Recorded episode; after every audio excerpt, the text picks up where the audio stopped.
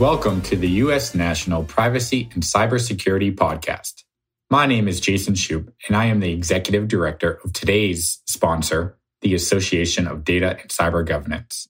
The association offers a discount on memberships for our podcast listeners when they go to www.adcg.org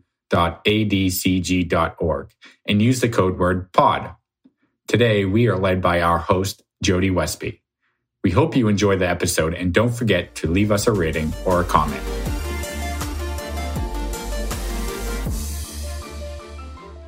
This is Jody Westby, and today I'm joined by Michael Robinson, Chairman and CEO of the Montgomery Strategies Group. Montgomery Strategies Group is a full service agency with broad expertise in reputation management, crisis and litigation communications, public affairs, and regulatory advocacy and financial communications and transactions. Michael, you have such a deep background, especially in the financial sector, where you have been in communications and policy development at the Securities and Exchange Commission, our topic today, the NASDAQ stock market, FINRA, a leading investment bank, the White House, the Department of Justice. You have helped so many Fortune 100 companies and global consultancies as well that your experience is just mind boggling, really, of all the things you have been through over these past couple decades. We're so happy to have you with us on this program. There's been a lot of commentary on the SEC cybersecurity requirements, but not much from your perspective, the communications, brand, and regulatory management view.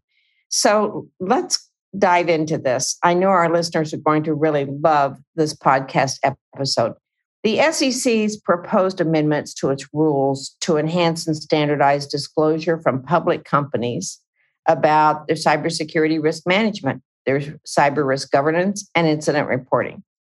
Among other things, the proposed rules call for material incidents to be reported on Form 8Ks within four business days of the incident. Additionally, the proposed rules would require periodic reporting about a company's policies and procedures to identify and manage cybersecurity risks, its board of directors' oversight of cybersecurity risk, and management role and expertise in assessing and managing cyber risk and implementing the policies and procedures to do the, the cybersecurity program. This proposal from the SEC further would require annual reporting or certain proxy disclosure about the board of directors' cybersecurity expertise, if any. So let's let me start by asking what's driving this and why now? Well, first of all, Jody, thank you so much. It's terrific to be here. And I think this is a truly important issue and a real turning point for corporate America writ large, and especially board of directors. And, and I'm going to focus on that in a minute. When it comes to why now, there are a number of drivers. The first is from the corporate side, companies want clarity. You know, traditionally, the SEC has had a backward looking definition of material risk. They won't tell you what it is in advance, but they can look backward and say, oh no, in retrospect, we thought that was material and you should have disclosed it. Mm-hmm. So, on the one hand, companies really do want more clarity. But on the other hand, and you know, you can see that by the way this rule is structured and the commentary that came as a result of the proposal, there's a conflict across the federal government with varying rules. You've got the SEC rule, you've got a number of others that are being proposed. And so, in the search for clarity, it's actually created confusion. And that's really at the heart of what this is. Looking at it strategically, the SEC itself is in the midst of a probably once in a 40 to 50 year regulatory tear. They have proposed more rules on everything from climate change to crypto to cyber, and that's just in the letter C's, in the last six to nine months than the commission has done for years before that. Right. There is a very short comment period for this and for others for a very political reason, which is to say, if the opinion polls are be believed, the Republicans are going to win the House of Representatives, potentially the Senate. that puts them in the position to exert enormous influence over the commission, its budget, where it can go, where it can't go. Right. At the moment, and the Biden administration has recognized this, that for them to be able to satisfy the deep commitment of the Progressive Caucus for more regulation, the SEC, the CFTC, the CFPB are the only tools that they have. Because Congress, being so deadlocked, isn't going to be able to pass legislation, but regulation can be done much more quickly. Yeah, that's really insightful. You mentioned about creating confusion. Do you see areas where there were conflicts between or inconsistencies between some of the cyber regulations, for example, from the SEC versus, say, the financial area? And it doesn't have to be financial area. I just wondered when you mentioned whether there had been any noted conflicts between other rules about cybersecurity and the SEC proposed ones. Absolutely. And, you know, if you look at the Chamber of Commerce comment letter, which was very extensive, they, they took 39 pages. Uh, they specifically call out the work that CISA is doing on infrastructure issues. Well, if you're, pardon me, if you're an energy company, a Chevron and Exxon Mobil, now you've got two conflicts. You don't know what to do. Uh. And so, one of the things that companies really want is clarity, which is why, I mean, if you look at the accounting profession for a moment, we have US GAAP, generally accepted accounting principles. You don't have New York GAAP and Texas GAAP and California GAAP. Right. You have US GAAP. Well, there's a reason for that. And cyber is that important. We all stipulate to that. But part of that elevation of its prominence and its importance means you need to have some consistent standards. And there still are a lot of open questions. So, for example, and this was pointed out again in some of the comment letters, if there's an active investigation going on by law enforcement, FBI, for example, how do you resolve that tension where law enforcement may be asking you to not say anything because they're close to tracking someone down? And yet you have another part of the federal government saying, you've got to say something. Yeah. Is there a confidential mechanism to report it so that, yes, other companies could share in that knowledge and potentially harden their systems? Unfortunately, we're, we're in a position where you've got all these different proposals on different sides of a very tippy canoe. And running from one side of the canoe to the other side of the canoe generally causes it to capsize. And that's not good for anybody. I love that tippy canoe analogy. You mentioned CISA, the Critical Infrastructure and Cybersecurity Agency with Department of Homeland Security. And um, you talked about the SEC and their flurry of regulations. But, you know, at the same time, look at CISA and DHS. There's been a flurry of alerts and executive orders coming out the White House on cybersecurity. And so that there's been a, you're right, a very significant push toward regulation in this area, certainly since President Biden came into the White House. May 9th was the deadline for public comments on this rule proposal.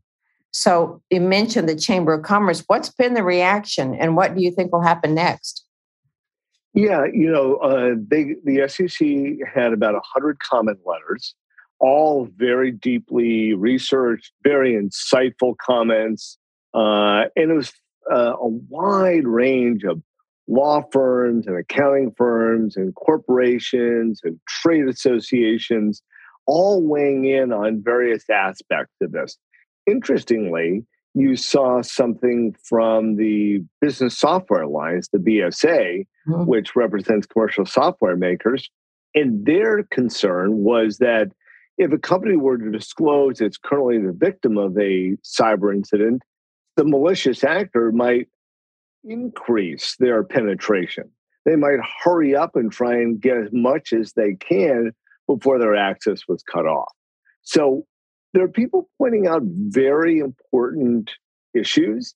How the SEC resolves it, I think, is still an open question.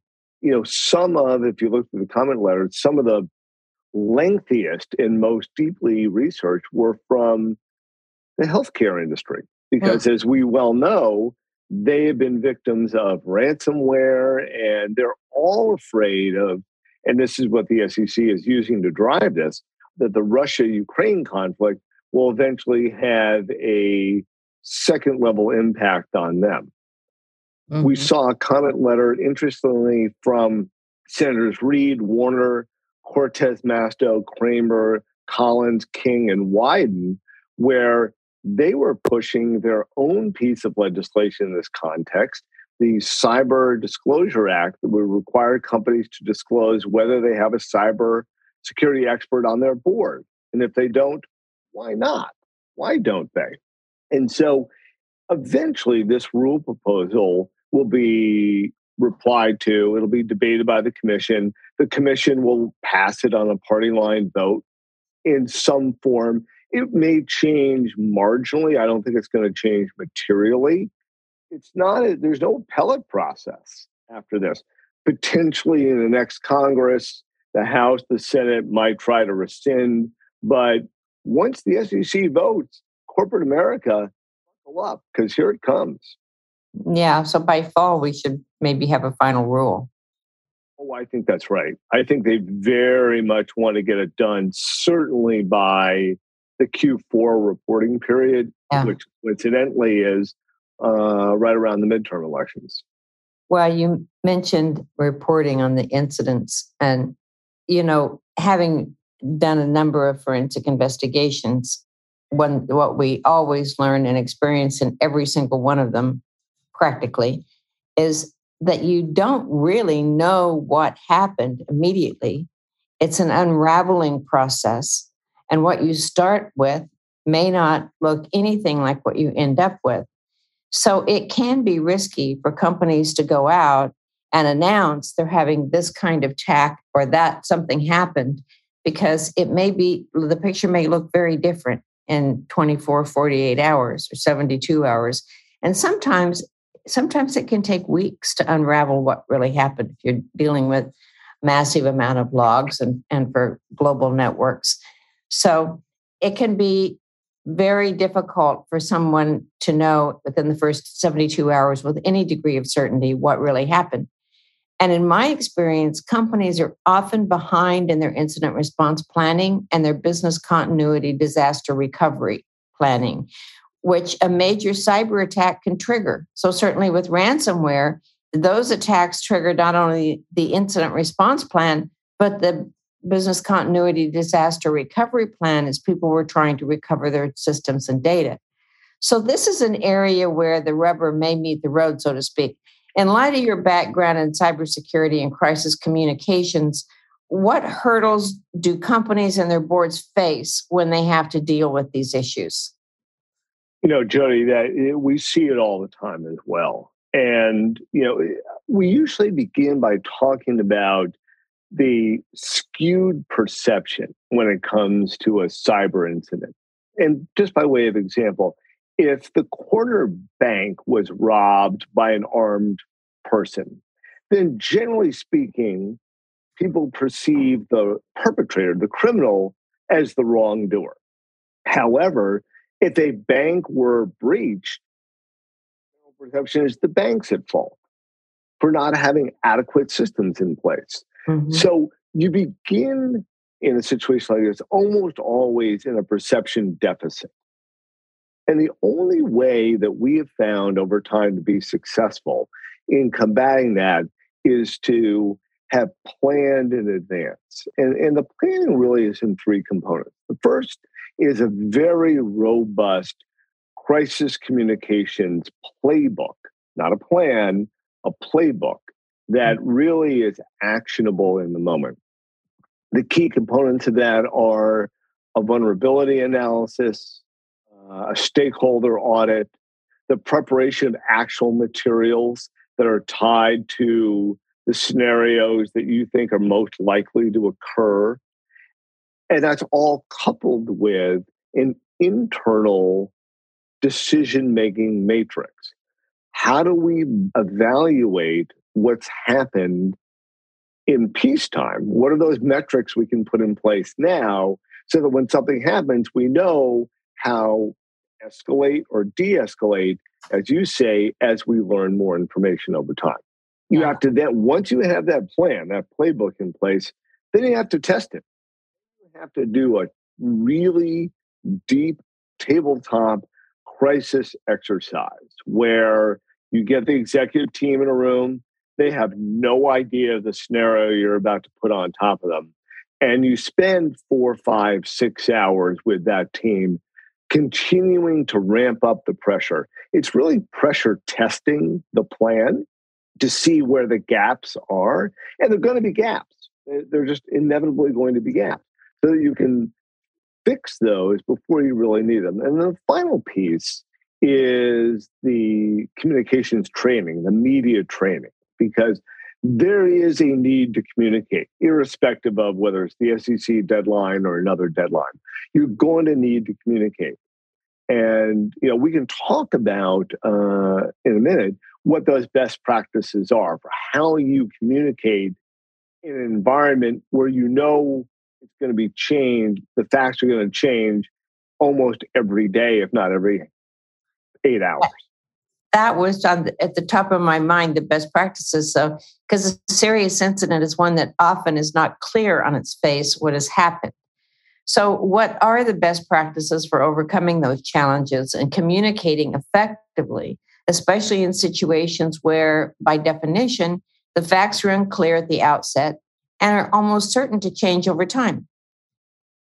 And it's the same, you know, if you look at it, it's the same in a lot of situations. It might be the same in an oil spill or a chemical fire or a cyber incident. And the way to look at it is what we typically refer to as a modular approach. There are things you can begin to say and go no further. You can always add on to them. Uh, you know, my children were younger we used to have a lot of Legos in our house. And you could build a little thing with Legos and you can add more Legos as you go forward. You can build a bigger model. Well, that's really what you do. So you begin with what you know, go no further. The biggest challenge in these situations is members of the executive team, broadly defined, got to be members of the executive team because they never uttered the three words, I don't know. But those are in many ways the most important words you can utter in a situation like this. And they're always said in this situation. right. But you have to under what you can't do is try and bring bring clarity to a situation that is defined by entropy. Right? Mm-hmm. You just can't. You you know what you know, and I'll know more later. And when I know more later, I will tell you. Mm-hmm. The thing you should never do is get over in front of your skis. Never guess, never cross your fingers and hope for the best. Mm-hmm. The reason you have a plan is not only so you have language that everybody agrees, from your lawyers to your investor relations professionals to your internal communications professionals to your outside counsel, is so you know what to say. And the reason you have a plan is so you have that matrix to know when to say it. That's right. And that playbook that you mentioned is is critical to that. But also what you've just described is the brain playbook, training those executives so that they their brain knows to function with I can only do with this situation with what I know now. And I have often found, especially with senior level executives, they're wanting to sugarcoat or to say, oh, it's not a problem. They didn't get any of our data when nobody really knows that. And that can really be a problem later on, certainly for the communications people like yourselves. What are some of the most important stakeholders that a company needs to communicate with or involve? How can they operationalize that engagement? Absolutely. And the, first thing to understand when you're doing the stakeholder audit, which ideally is part of your plan, right, is that five, ten years ago, you could silo communications. You could talk to investors with one set of messages. You could talk to employees with another set of messages. Those walls have disappeared. What you say to one stakeholder, you say to all of them. So the messaging to your stakeholders is the same. The means by which you communicate it may be slightly different. Mm-hmm. And depending on the type of incident, the priority of those stakeholders may be changing. So let's just say, for example, there, there's been a cyber incident. The company doesn't know how far it's gone, and they may not, for whatever reason, have decided to prioritize employees. Well, depending on the organization, if it's a tech company, for example, almost every employee has stock, whether right. they bought it in the open market, whether it's part of their ESOP, whether it's part of their retirement or they have options. And so they're also, as employees concerned, did they get my data? My PII, is that at risk? So right. you have to really think through. It's is not just about talking to the analysts. This is not just talking about all the state AGs. You also, when you go into one of these things, you accept certain things as a given. Whenever there's a cyber incident, you can be sure that the plaintiff's lawyers are going to issue a press release the next day that says, We have launched an investigation of the board of directors of company XYZ. Mm-hmm. And a company should just ignore that. It's just white noise. It happens every time. It's search and replace. Don't spend any time on it. But in the moment, if you're not ready for it, you can waste valuable executive time focused on something that isn't a priority because that stakeholder group is not going to have a material impact on you. Right. That's a good point. The proposed rule requires disclosure of cybersecurity expertise on a board. I think it should also require information about crisis communications and whether there's a crisis communications plan or a playbook. Do you have thoughts about that? I've never heard anyone suggest that there should be crisis communications expertise on the board with respect to a cyber incident, but but to me, it seems if you're saying you should have cybersecurity expertise, it's hand in glove to say you should also have communications expertise. And that's precisely right, Jody. I mean, if you think about uh, boards of directors, and you know, they, there's all sorts of insurance, right? There's, as you well know, there's D&O yeah. insurance. Well, you should also have reputational insurance. And that's what this is, right? This is reputational insurance. And there, there really are two components of reputational insurance. One is everything we've just talked about so far the plan, the research that took to develop it, the practice, the training, all of that. But the other side of it is, and you should have these at the ready who are your third party who, if you needed to, you could deploy in a moment of crisis? People right. on the outside, academics, former regulators, people of that nature, who in and of themselves have their own established credibility, who can say, you know what, XYZ company never skimped on cyber. They mm. were one of the leaders. And it can happen to them we have a larger issue. In other words, you're all, you as an organization are always going to say you did your best, and I would expect you to do that. But if someone else with credibility says that, that can at least begin to level the playing field.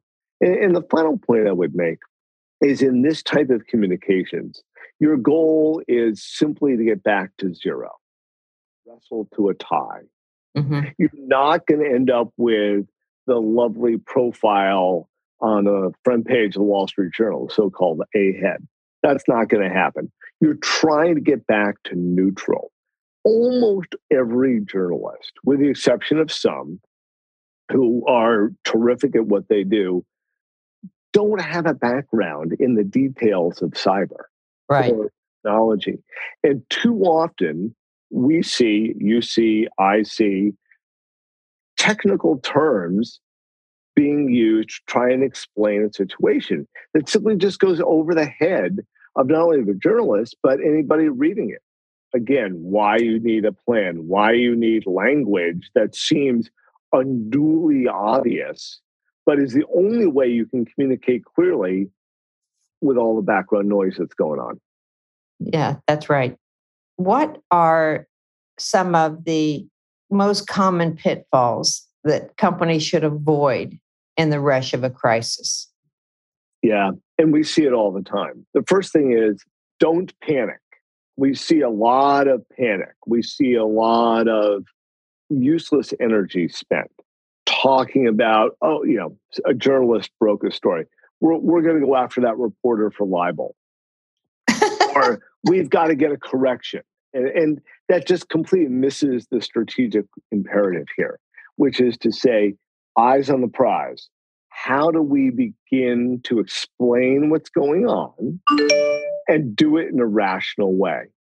Don't guess as to the extent of the incident. You'll get it wrong every time.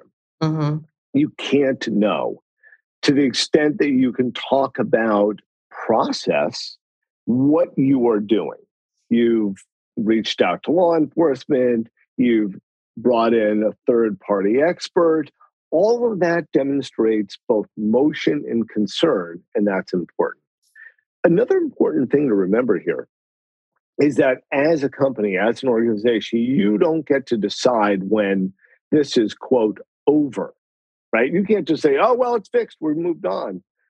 That decision is made by all the other stakeholders. It's mm-hmm. made by the media, it's made by potentially prosecutors, regulators, employees.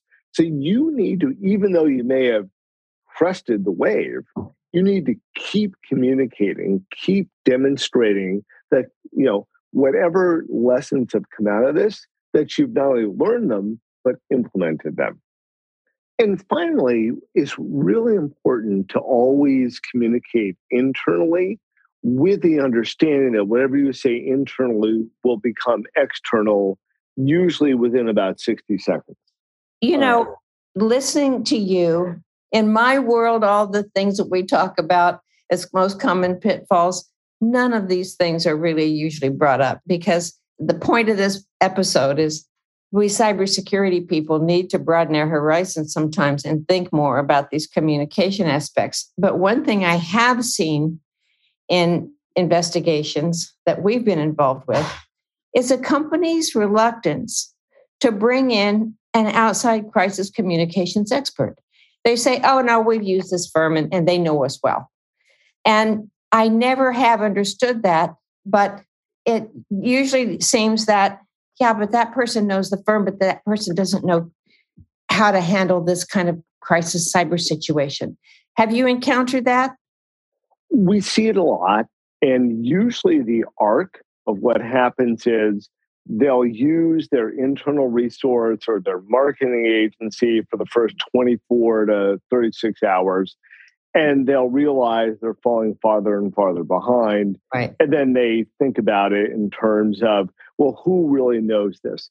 And you know, when we get involved, oftentimes it's with either the general counsel or outside counsel who brings us in. And they make a very simple point, which is you wouldn't use your labor and employment lawyers to litigate an IP case. it's the same thing, right? We had one client bring in their government contracts attorney for a major exfiltration of data to Russia. I mean, different skill set. You, know, different skill set, exactly. Well, this has been very enlightening. Thank you so much. We're running out of time, but thank you for sharing your time and expertise with us today. We'll see what the final rules look like and perhaps have a follow on session delighted to do it. And Jody, thank you, and uh, look forward to being uh, partner with you going forward. Thank you, Michael. Thank you for joining us this week on the U.S. National Privacy and Cybersecurity Podcast. Don't forget to subscribe to the show wherever you get your podcasts. If you enjoyed today's podcast and want more content about the issues we've covered, you can visit www.adcg.org the Association for Data and Cyber Governance is the leading association connecting all aspects of data management, cybersecurity, and governance. Our listeners can use the code POD at checkout for a discount on all memberships. Thank you for listening, and we hope you will join us next week.